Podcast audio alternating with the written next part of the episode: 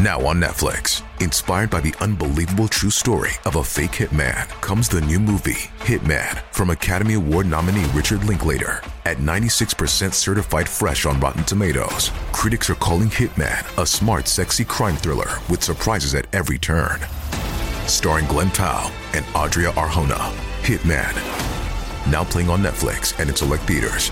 Rated R.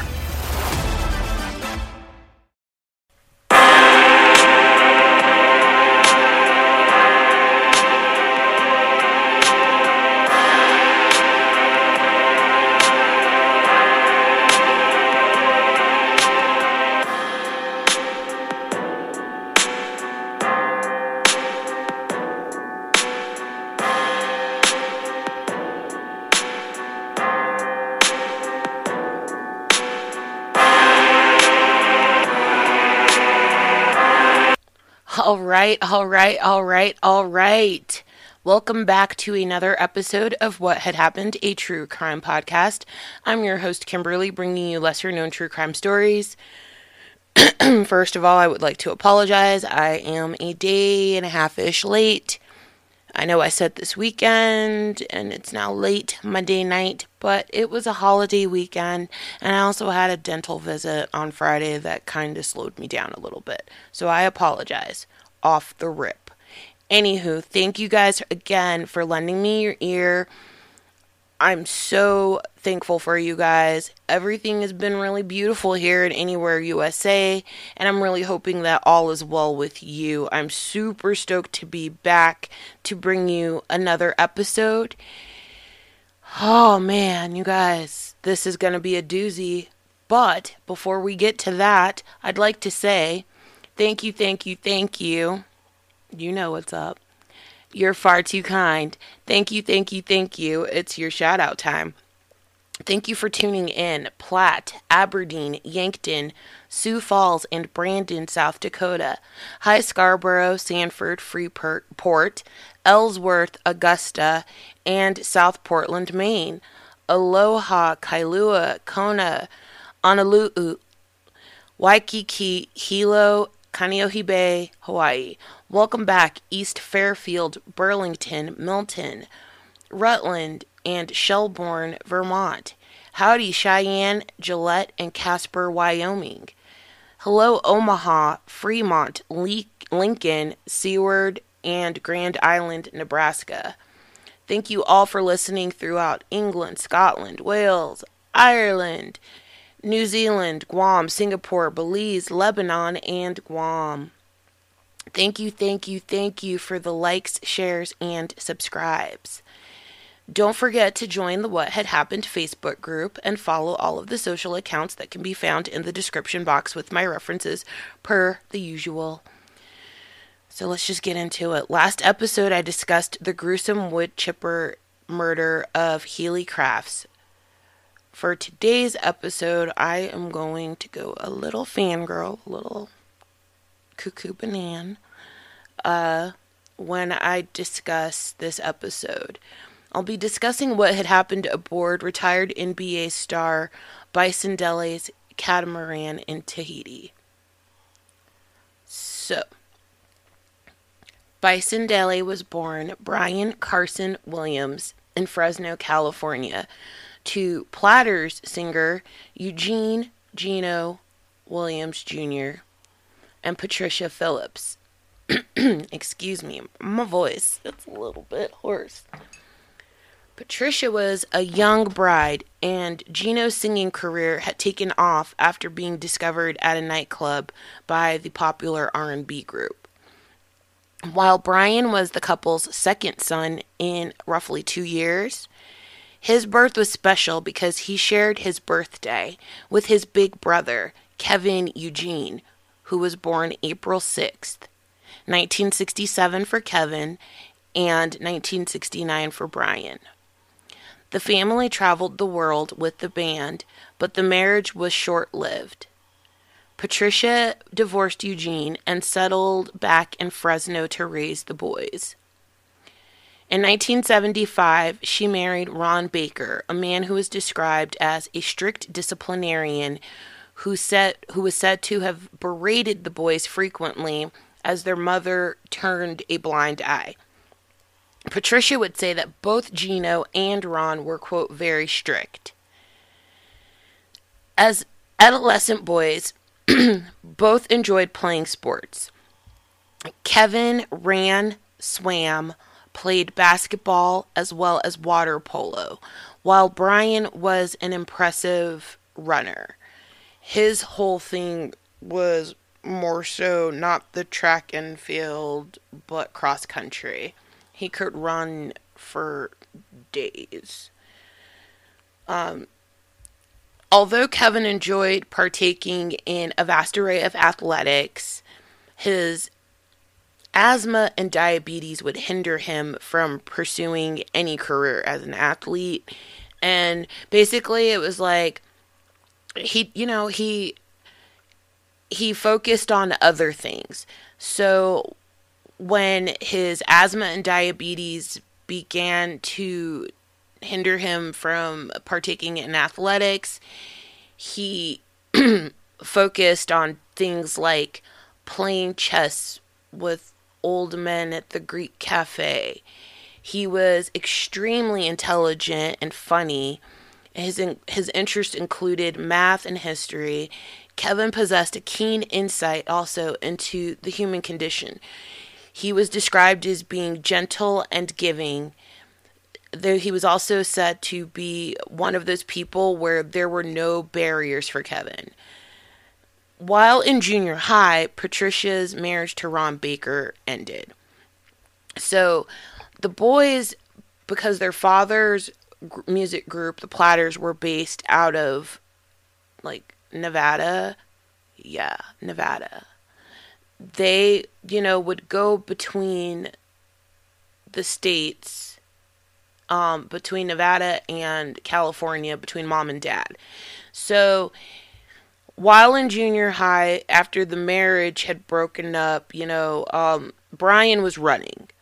It wasn't until 10th grade that Brian's growth spurts steered him into playing basketball. Skillfully dribbling his way towards his future career at Santa Monica Catholic High School, Brian excelled at the sport. The Catholic high school would go would go on to retire Brian's basketball jersey later on.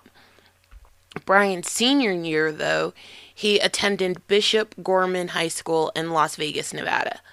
While playing for the Bishop Gorman Gaels, Brian averaged 17.3 points, 12.7 rebounds, 2.1 assists, 2.5 steals, and 9.1 blocks per game, shooting 57.7% from the field. After high school, Brian began playing basketball collegiately at the University of Maryland first, you know, his freshman year. Brian sat out the following season as he transferred to the University of Arizona. Brian played at the University of Arizona for two seasons before being drafted by the NBA in 1991. So I have some uh, for for those of you who need a little bit of perspective. Um, and so for some of my older heads who might remember this, this is quite impressive because Brian was the 10th pick in the first round. And that year, the first round draft picks were number one, Larry Grandmama Johnson. I'm showing my age today because I loved the commercials. He played for Charlotte out of Nevada. Next, we had Kenny Anderson, who, for my pop culture ladies who love the VH1, if you watched Basketball Wives or uh, Real World Los Angeles, Tammy Roman was married to Kenny Anderson. He was also drafted with Dikembe Mutombo, who was drafted by Denver. To this day, that Sunday playoff game in 1994 when Dikembe Mutombo and the Denver Nuggets beat the Seattle Supersonics in Seattle and Dikembe lay on the floor with the ball above his head. That is forever a part of Denver sports history. Okay. Uh, he was also drafted within that first round with Rick Fox. I love Rick Fox. He's so beautiful. Oh my goodness. But so that's just to give you some you know, just to give you some of the players in which he was drafted with at the time. So he was drafted to the Orlando Magic. Shaquille O'Neal would end up being drafted in 1992. I did look that up because I was like, mm, yeah, I'm a Shaq over there. So, Brian played for the Magic for two seasons before going on to play for the Denver Nuggets from 1993 to 95. During his time playing for Denver, I personally had the opportunity to watch Brian Williams play as number eight, along with number three, Mahmoud Abdul Rauf, my birthday buddy. You know, while I was a teenager at the time, my perception of him was that he was a that he was a kind and polite giant. I wanted to know what Brian was like during his time playing for the Denver Nuggets, so I recently inquired with a person who worked with Brian during his time as a Nugget, my godfather, who was one of Brian's assistant coaches for the Denver Nuggets, Mike Evans. Mike described Brian as being super intelligent. Mike said that Brian loved poetry as well as learning about Native American history and culture, especially that of his Cherokee heritage. Mike said that Brian was very charitable to organizations close to his heart, including those that involved the Native American culture and community. He also said that Brian was varied in his talents and passions. So, Brian played the saxophone, violin, and trumpet. He also mentioned that Brian was extremely philanthropic. His philanthropic nature was that of a doer, not just a giver. Ever fearless, Brian obtained his pilot's license. Brian helped dig wells or water wells in foreign impoverished countries, Mike would go on to say. The water projects Mike was referring to were in Lebanon. Uh, Brian became a minor partner in a water treatment complex in Lebanon because one of his best friends from university had come from Lebanon. And every summer, Brian would travel to Lebanon and worked with others to bring clean water to areas in need. Mike also said that Brian was, um, on a personal level, insecure at times about who he was, but that he had a big heart for the basketball fans, Mike reminded me that Brian was very athletic and a strong finisher around the basket using his 6 foot 10 250 pound frame to southpaw the ball into the basket. Lastly, Mike said that Brian was a ladies' man, and I gave this part a goog. At one point in his career, Brian was linked to dating her Madge Justy Madonna. So she was kind of busy in the 90s because I do remember she was linked to Dennis Rodman as well. Mm. Love her. Mm. Ooh, so description wise, he was a light skinned male with intoxicating green eyes that held mystery, wisdom, and charm behind them. His smile and laugh were amazing. Brian was unlike most of the other players in the league at the time, while many players looked at their careers in terms of longevity in the game. Brian's interests were so eclectic and what he preferred to be doing that his career was less about legacy and more so a means of income to pursue those interests, passions, and hobbies. A deep thinker, avant garde, and free spirited, Brian's antics would become that of legend among the league.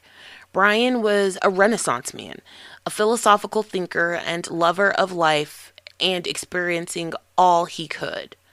A lover of jazz, Brian loved Wynton Marsalis and Miles Davis.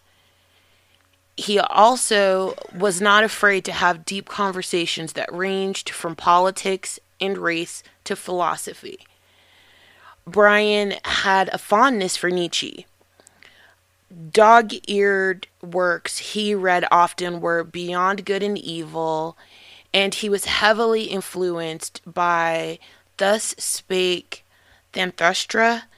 His favorite quote being, quote, We should consider every day lost on which we have not danced at least once.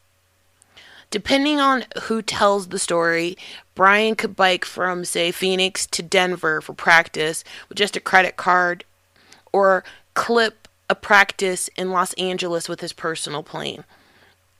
From playing with the Chicago Bulls to backpacking in Europe and running with the Bulls of Pamplona, Brian was labeled an eccentric in the league. In 1995, after two seasons in Denver, Brian would go on to play with the Los Angeles Clippers for one season.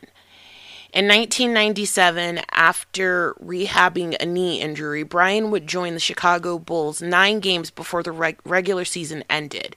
Brian would prove to be an instrumental part of the team as they charged through the playoff season and winning the team's fifth NBA championship. I was like a super die-hard Bulls fan in the 90s.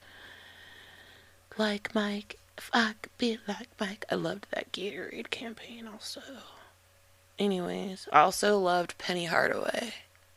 Los Lobos. Yes.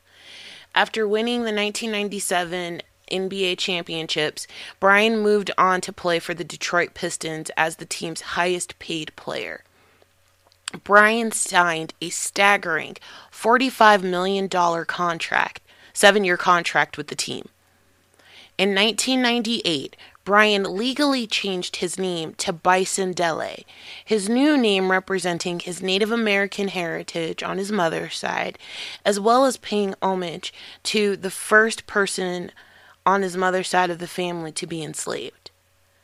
While it seemed as though Bison's NBA career had many more years, he grew tired of essentially being ping ponged throughout the league from team to team uh, he had a strained relationship with the NBA and the organization as a whole. And after careful examination of his finances, I'm sure, he decided to walk away from the remaining five years left on his contract. Shortly before the start of the 1999 2000 season. So, Brian retired from the NBA, breaking his contract with the five years left, walking away from $36.45 million to find to find his pursuit of happiness, to find his passion. While Brian was experiencing the roller coaster of success and fame for his career, his older brother Kevin didn't share in the same successes as Bison but the two were very close. It was said that there was rivalry between the brothers throughout their lives, but Bison always looked up to and after his big brother, supporting his get rich quick schemes to quote, you know, people that were in Bison's circle um, or his business ventures. Also, you know, so that I can play. I want to even the scales. I don't know. Okay. I don't know. Uh, helping his brother financially and encouraging him. In 1998, when Bison legally changed his name, Kevin also legally changed his name, adopting the new name Miles Dabord. Having been eclipsed by his brother's looming shadow, the brothers' relationship had been compared to Cain and Abel throughout the years um, in the articles that I've read when Bison's professional basketball career took off, he, the baby of the family, was able to give back in many ways, like financially supporting his father, brother, and mother, whom he enabled to go back to school so that she could receive her degree in anthropology through UCLA. Um, I also read in an article, and this is kind of a sidebar because I did not place this in my script.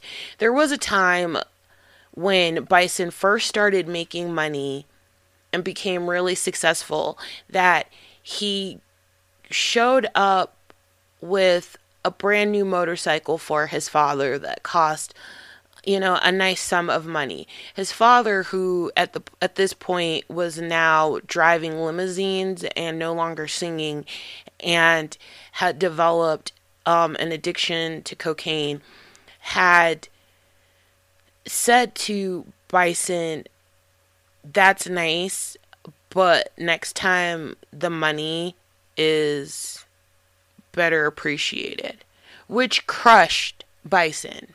Okay, so psychologically, he had a lot of rejection in his in his life, and he and it was said by one of his best friends, also not in the script, that, you know, his whole life growing up, he was, he believed that he was not wanted. His birth was not wanted. He was not beloved. It wasn't until he became a professional basketball player and started to make a name for himself and money that he was appreciated amongst the fold, you know, as a whole. It's also said that there were two instances in which he gave his brother outright, you know, $50,000 or whatever it was, you know, to help him out. So he had been doing this, he had been trying to support his family in many ways. While articles are vague about the relationship between the brothers, um, some are vague and some just say, you know, it was tumultuous. Um, I don't necessarily I don't know the dynamic, but I can only assume that it was tumultuous. Can you imagine what it would be like for Kevin, who, first of all, I'm sure it was cute to have been born and then have his baby brother be born on his birthday. Um, to share a birthday for the you know for a while there i'm sure that was great but after a while it kind of felt like the two probably were like you know there was a competition there and then when bison began to take off and you know miles didn't the resentment began to build. So, huh. What I gathered is that the brothers loved each other unconditionally, but the scales weren't balanced at times. When Bison became financially able to help Miles, he did, but it has been speculated that Bison, who suffered from mental health issues and two reported suicide attempts, may have begun to feel as though Miles was taking advantage of him financially. These feelings, and perhaps also now being newly retired from the NBA and a free agent of the world, free to travel unencumbered, brought Bison to the decision to cut back on or cut off altogether the finances he had been investing in his brother. Bison's man, one of his, you know, one of Bison's managers, Dwight Manley, said, quote, It's no secret that Brian had psychological problems. In order to deal with those problems, he developed a superiority complex, being in charge of everything, the master of his domain. A private man throughout his career, while he'd been known as my godfather put it, as a ladies' man, there was one woman who captured Bison's heart early on in his career there were there was a group of 30 people meditating and playing music during the birth of Serena Midnight Karlan. Um when she was born April 4th, 1972 in New York City. Her head crowned at 11:58 p.m. April 3rd, and her feet followed at 12:02 a.m. April 4th, being where her unique middle name was derived from. After her parents divorced, Serena and her mother relocated from New York to Berkeley, California, where she would grow up. A strikingly beautiful raven haired woman with bright almond shaped blue eyes, Serena shared Bison's vision or love for music, poetry, and exploring the world. Their paths would cross when Serena was the college roommate of Bison's high school girlfriend. In the eight years that Bison and Serena had known each other, the two had been friends for the first seven years before deciding to take their friendship to the next level and become a couple. Another sidebar, real quick. I also did not include this in the script, but I also read that at one point in time, Serena was at a nightclub and she was approached by His Purple Majesty Prince. And Prince took her under his wing and employed her as his personal assistant. But, uh, you know, after a while, Serena wanted to go her own way and, you know, live her life some more and see what the world had to offer. So she left Paisley Park and all that that had to offer. But wow. So, you know, she wasn't about the razzle dazzle and the, the the glitz and glamour. She was not one who was necessarily she wasn't like one of the groupies that would just try to glom onto a player because of the things that he has and what he can do for her. So there was that. Um, it was a while before she even found out that he actually that he was actually a player in the NBA. So after learning how to sail and retiring, Bison purchased a catamaran he named the Hakuna Matata, which means no worries, from the movie The Lion King, with the intentions of sailing the seven seas.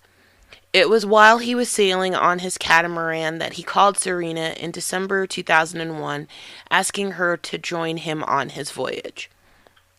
At the time, Serena was living in Manhattan and working towards obtaining her real estate broker's license. So I might be slightly off with the dates, but it was post 9 11 and it was right before 2002. Uh, Bison asked Serena to join him in Australia and sail with him for a few weeks. While the couple were on a layover before leaving for Hawaii, the couple spent time 10 miles away from Tahiti on the Isle of Moorea. With the couple's five week adventure coming to an end, Bison asked Serena to stay longer. While Serena was described as a conservative young woman who took her responsibilities and priorities seriously, her family knew basically that her relationship with Bison must certainly have grown deeper because, you know, she ended up staying a little bit longer. Bison would tell others that Serena was his soulmate.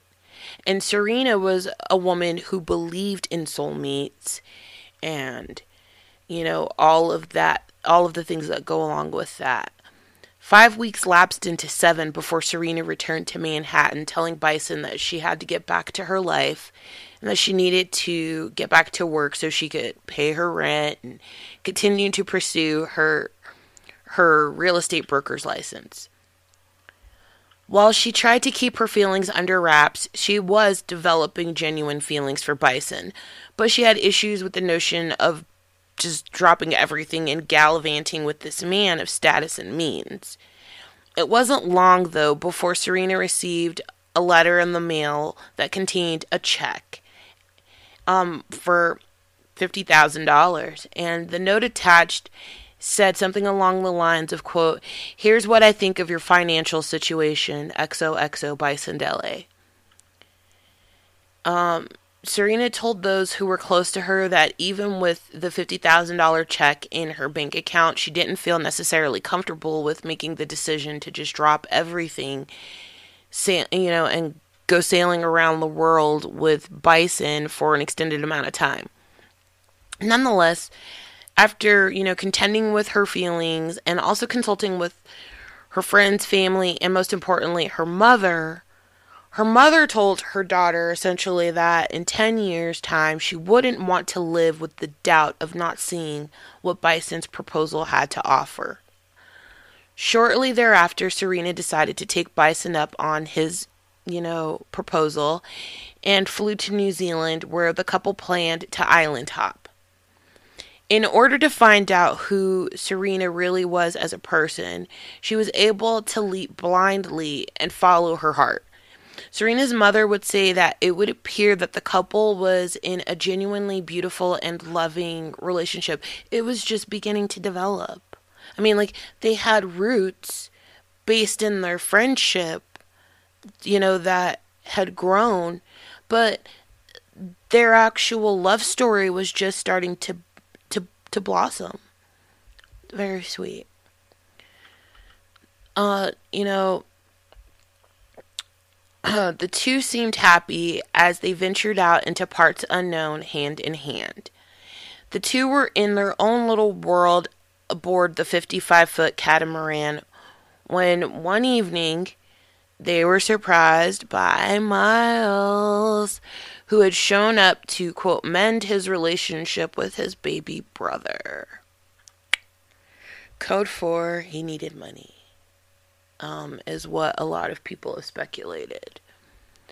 So I'm not going to be, you know, I don't know, but that's what that's what the word on the street was. It felt as if, you know, besides wanting to mend the rift, it had been, you know, some time since the two had seen each other and, you know, Miles potentially may have needed some money. So initially Serena was kind and welcoming, but as Miles drop, you know, as Miles's drop in aboard the Hakuna Matata drew on, tensions on the boat began to mount. Serena became increasingly uncomfortable as this first wave of tension hit them due to Miles's presence. Ultimately, Serena told Bison that if Miles stayed, she would have to go. Bison wasn't necessarily okay with Miles being there either. And, you know, he told Serena, hey, let's just leave. Let's go on a little trip to Tahiti. And the two decided to fly away for some alone time.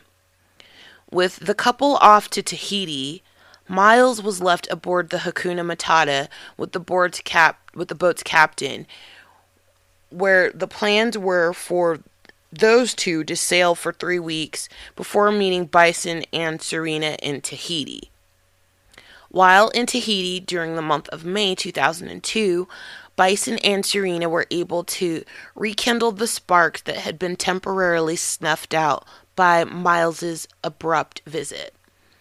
The couple did things together like snorkeling and, you know, they explored the islands together, enjoying the time away from the boat, and they began making plans for their next leg of their journey.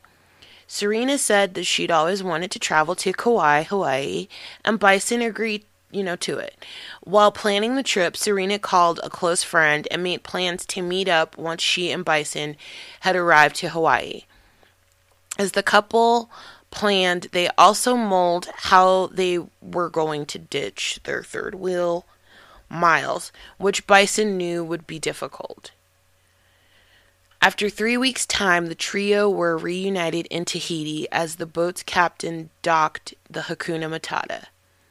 For the trip to Hawaii, Bison brought on seasoned ship's captain Bertrand Saldo, who had a reputation for being an accomplished sailor.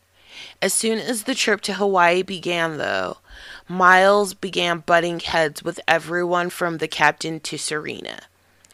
Bison told Miles that when they were to reach Hawaii, they were going to part ways, which bothered Miles beyond measure. While Bison was torn between, you know, cutting his brother off and going his own way, he knew that it was necessary for his happiness. On July 6, 2002, the Hakuna Matata set sail for its voyage to Hawaii. The journey from Tahiti to Hawaii was scheduled to take two weeks, but after the catamaran's launch, no one was able to reach the occupants on the boat. As Serena's friends and family began to take notice that they hadn't heard from her when she was scheduled to arrive in Hawaii, they began to slowly panic. Serena had made it a habit of calling home, you know, whilst on the catamaran this whole time that she had been traveling with Bison. And, you know, now it was radio silence. After five weeks of this radio silence, a phone call was received at Certified Mint by a gentleman addressing himself as Brian Williams. The gentleman caller stated that he needed to purchase roughly $150,000 in gold coins. The caller said he would send a check and collect the coins in a few days. When Certified Mint received the check, it cleared. A close friend and manager to Bison, Kevin Porter, received an alarming call from Bison's bank after, you know, this check cleared, and the banker informed Kevin of this check and asked him if Bison had begun investing in certified mint. Alarmed because he hadn't heard from Bison, he called the phone numbers associated with the check used to purchase the gold coins. When Kevin called, he was aghast at the voicemail recording. While the voice on the voicemail claimed to be, quote, B, the voice absolutely was not Bison. Kevin reported this information to the Phoenix PD, who decided to set up a sting. When Miles entered certified mint impersonating Bison, he was apprehended. While being questioned on September 5th, 2002, Miles told police that while he had used his brother's identification to pick up the gold coins at Certified Mint, he was not trying to defraud or commit identity theft. Miles told detectives that the check for $152,000 had been written out and signed by Bison because the Hakuna Matata was under siege by Polynesian pirates, and the $150,000 in gold was the ransom. Unable to deny the possibility that Miles was telling the truth because pirates are actually a fucking thing, Miles was let go as the angle to the investigation was looked into, but the coins were not given to Miles. Six days later, on September 11th, the Hakuna Matata was located in a different location, in a different Tahitian port. The vessel had been repainted and the nameplate removed. While there was no evidence on the boat, uh, while there was no evidence of the boat's captain or the inhabitants of the vessel, investigators found zero evidence also after inspecting the boat of any foul play. The million dollar question was where were Bertrand, Bison, and Serena? Witnesses could come or would come forward to say that they'd seen Miles in port on the Hakuna Matata, and when asked about Bison and Serena's whereabouts, he would tell them that the two were staying in a hotel while he stayed on the catamaran alone.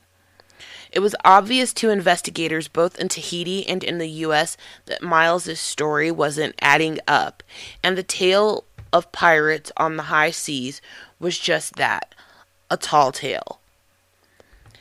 With the walls closing in on Miles, he was beginning to feel the pressure mount. With the detectives now investigating the case as a suspicious disappearance, Miles traveled to San Francisco to the San Francisco area to visit his girlfriend. While there, he recounted his events of what happened on the catamaran. Miles told his girlfriend that he and Bison got into a heated argument on the boat. At some point, the two began to scuffle, and Serena attempted to separate the two when she was accidentally knocked down hard, striking her head on the gunwale of the boat, breaking her neck. Miles said that in a rage, Bison threatened to kill him. When the captain came down and saw Serena's lifeless body, he advised the brothers that the authorities needed to be notified. Miles said that Bison panicked and murdered the captain, beating him repeatedly with a wrench. Miles, who had brought a gun aboard the Hakuna Matata, said he then turned his gun on his brother in self defense, shooting and killing him. Miles contended that he had no choice in the matter, it was kill or be killed. He then told his girlfriend no one would believe what had transpired on the boat, so he tied weights to the feet of the three and tossed their bodies into the ocean. FBI and other law enforcement you know, it would come back and say that Miles's story makes absolutely no sense as no innocent person would feel the need to dispose of bodies or alter the crime scene, let alone assuming his brother's identity to attempt to collect $150,000 in bullion. It's hypothesized that due to the lack of physical evidence aboard, aboard the Hakuna Matata, Miles used his gun to force the trio out of the boat and into open waters, leaving them to either drown or be killed by sharks. Knowing that the three counts of murder were most likely coming his way, Miles traveled to Tijuana, Mexico. In an audibly groggy voicemail he left for his mother, Miles said, quote, I love you, Mom, and I'm very sorry. I didn't do this. I swear to God, I didn't do this. Goodbye. Mexican authorities would later find Miles's unconscious body on the beach. After making a positive identification through fingerprints, he was transferred to a California hospital where he was in a coma for two weeks before succumbing to his insulin overdose. His death was ruled a suicide. During the two weeks that he lay in a coma, his mother stood vigil by his bedside, awaiting whatever secrets Miles would end up taking with him. After his death, Miles and Bison would both be funeralized together. Um, and, you know, Serena's family would go on to do what they needed to do, but there is no resolve because there are no bodies for Bison, Serena, and Bertrand. They are presumed to have, you know, died at sea at this point. Um, so, what had happened is this. I did not use my dumpster juice alert because it's kind of difficult when you're dealing with this kind of relationship amongst siblings. From the top, the brothers were close in ways that they had no, you know, they they were close in so many ways. I'm sure that most likely on some level he Miles began to resent his brother as soon as he realized that his brother was stealing his thunder in any capacity, starting with the birthday, which was something that was out of Bison's control. It's not like he had any control over being born on, you know, April 6th. He had no choice in that. He had no say in that. You know, just like Miles had no choice in his birthday also being that day. Um, there was probably a lot of competition amongst the two, healthy competition, I'm sure, but also competition for affection because the because of however the dynamics were laid out amongst the family. Both men were extremely intelligent, extremely caring, giving, loving, but when Bison began to eclipse his older brother, who, you know, ironically was two inches shorter and 20 pounds heavier, you know, just a hair darker in complexion with eyes that bordered more on amber than green, you know, there were layers to it. When Bison began to accumulate and amass a nice amount of wealth with his career and was able to live fast and play hard, you know, as well as distribute his wealth amongst the family to help them achieve their goals and support them in every capacity, unconditionally loving them as well. You know, I'm sure that that probably ate at Miles. But somewhere there also probably became a little bit of um, a sense of entitlement. Like, at some point in time, he had become accustomed to being helped and financially supported by his baby brother. And so when his baby brother decided to no longer support him in all of his ventures and his lifestyle completely, I'm sure that that, you know, upset him. Um, when the gravy train stops, you know, that whole thing.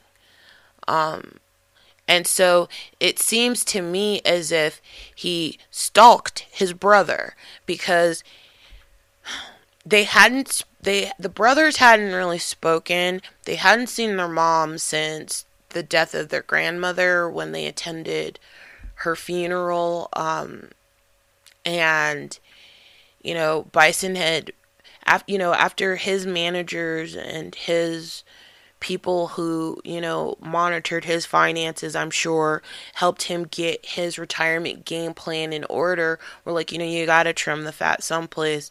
Here are some places where you might be able to save money so that you can, you know, go ahead and live the life that you want and live it comfortably for as long as you want to. You know, I'm sure that Miles was on the chopping block and when he found out that his brother was going to be cutting him off and going to the South Pacific, he told somebody that he knew where his brother was located at. So he just shows up, knock, knock. He didn't even ask permission to come aboard. He just showed up. Who the fuck just shows up on like a skidoo or whatever alongside a harbored vessel in the middle of the South Pacific. This isn't like, you know, going to Catalina. You know what I mean? You know, this isn't going from the Bay Area to Catalina. This is this is not a quick trip. It takes a minute, thousands of miles of water. I know because I've like you know been over there in Asia and stuff like that. I know it's it's a if you've done the trip, you know what I'm talking about. If you know, you know. So you know he didn't just happen upon his brother and Serena on this boat, which I mean, it's a confined space, and so that showed premeditation. He also brought a gun which also showed premeditation. I mean, yeah, granted, he could have had a legitimate fear of pirates because pirates are a real fucking thing. I'm gonna hit you with that echo. Arr! But realistically, who the hell was he to show up on his brother's vessel with a weapon? Okay, sus as fuck. Just saying. All right, so there's that part. You know, again, he showed up in the middle of literally nowhere. I mean, it's somewhere, but it's in the middle of nowhere in com- in comparison, you know, as far as like, you know, the seclusion. They were away.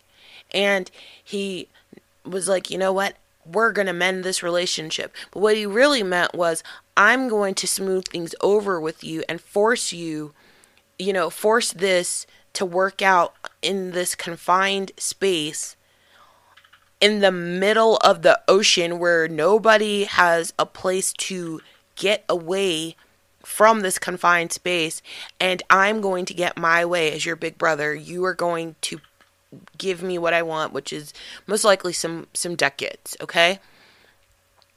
And at first it was good, but you know, Serena being a vibologist, you know, like myself, when she first started to see that, you know, there were glimpses of that darkness that I'm sure Bison had already confided in her. Bison had already told her in you know in their intimate talks that the relationship between his brother was strained and why why it was. I'm sure he confided in her intimately the details of his childhood and the abuse that he, you know, withstood alongside his brother. He probably also talked about the bullying factor or whatever it was. You know, any way you cut it, there was some shit that he had going on in his spirit that he was trying to distance himself from and make a better self out of that. And being with his brother was not working. She could she caught a glimpse. The veil slipped a little bit between the two, and she was not with it. And she was like, "You know what? I don't like it." And you know, her best friend had said that in the 17 years that she had known her, that was the only time that she had ever known Serena to say anything cross about another human being. She read the vibe, she gave him a vibe check, and she told Bison, I don't like it, the vibe is off, it's either him or me. You've essentially asked me to drop my life to come sail the world with you and now your brother is dropped in on our our love bubble and you two are not getting along. I don't like it.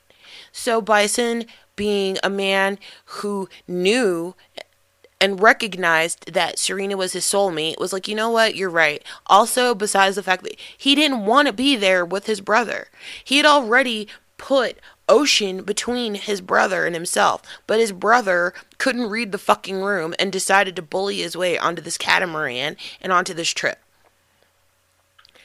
After that three weeks, you know, I mean, like, after he basically knock knocked onto this boat you know, the two jumps, you know, jumped ship the first time. And there were three weeks where Miles had to mull on this boat, right? With this captain alone without his brother because Bison had escaped his grasp. His plan had failed. So for three weeks, he had time to mull over how he was going to, you know, bring Bison back in but as soon as they got back together in Tahiti and got on board, and Bison laid down the law and was like, listen, bro, once we get to Hawaii, we're going to have to part ways. You know, Serena and I have our own plans. It's been really great. You know, this will be a great trip. Great, you know, great brother bonding time. Be great to have you with us. You know, great story to tell the nieces and nephews and grandkids down the road. But we need our own time. And so we're going to conclude this trip once we get to Hawaii. And Miles knew that Bison was sincere, genuine, and serious about it. He freaked out. And I believe that once he once the once the boat took off and, you know, Miles started asserting himself and, you know, flexing, you know, being gregarious and overbearing off the rip, you know, f- from the time the anchor was raised. Shit was planned, you know, pre planned to go wrong. I believe that once he was told that they were going to be parting ways in Hawaii, and he most likely was also told that he wasn't getting a damn penny out of him, he knew that this is it. So he took it upon himself to do what he did, which is, most likely as it was hypothesized, making his brother, Serena, and the captain, Bertrand, you know, basically jump to their watery graves. And then he sailed around for a while before docking the boat in that obscure location, which was finally discovered five, you know, five weeks plus afterwards, you know, after, you know, their initial departure. You know, so actually it was longer than that because it was September 11th when the boat was found, but, you know, and then he tried to craft a way to get money but he was caught um, instantly. And then once he was caught the first time, he was able to construct a little bit of breathing space by giving the authorities this cockamamie pirate story, which really isn't so cockamamie because pirates are real. Arg. And it's not far fetched. It's international waters. There are no rules all bets are off, you know. But, you know, then he ran up to San Francisco, gave his sister this story of peril, and it was kill or be killed. And, you know, at the end of the day, this biblical story comes to a head when he cow you know in cowardice runs to Tijuana taking the truth with him and overdoses on insulin. Now, I'm sure he believed that he would die there and his body would be discovered and that would be it, but, you know, instead, everybody had to wait with bated breath for two weeks as he lay in a coma in Chula Vista before finally succumbing to what he did to himself, taking the truth with him, leaving so many unanswered questions, leaving his family with so many unanswered questions and so much loss, not just the loss of him, but the loss of his brother Bison, Serena's family, and their loss of their beautiful loved one, and Captain Bertrand and his family.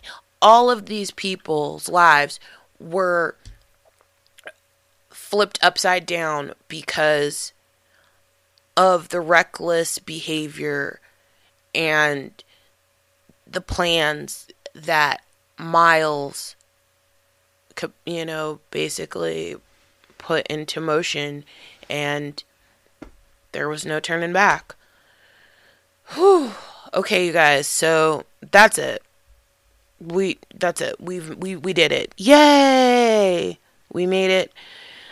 I'm Kimberly. This is another episode of what had happened. I hope you guys really enjoyed this one. Um there was so much more that I could have said about Bison as a player, but I mean, like, I, I could only fangirl so hard. You know, drop a clues bomb for the Denver Nuggets 1993 through 95. Mahmoud Abdul Rauf, Dikembe Mutombo, Robert Pack, the whole crew drop a clues bomb for assistant coaches Mike Evans and Gene Littles, and then head coach Dan Issel, the horse, of course, at that time. Uh, you know, it was a great time for basketball. I love this game. Anyways, you guys, have a great evening. I hope you enjoyed the episode. I will be back soon with another lesser known true crime story. Here is your beautiful outro music.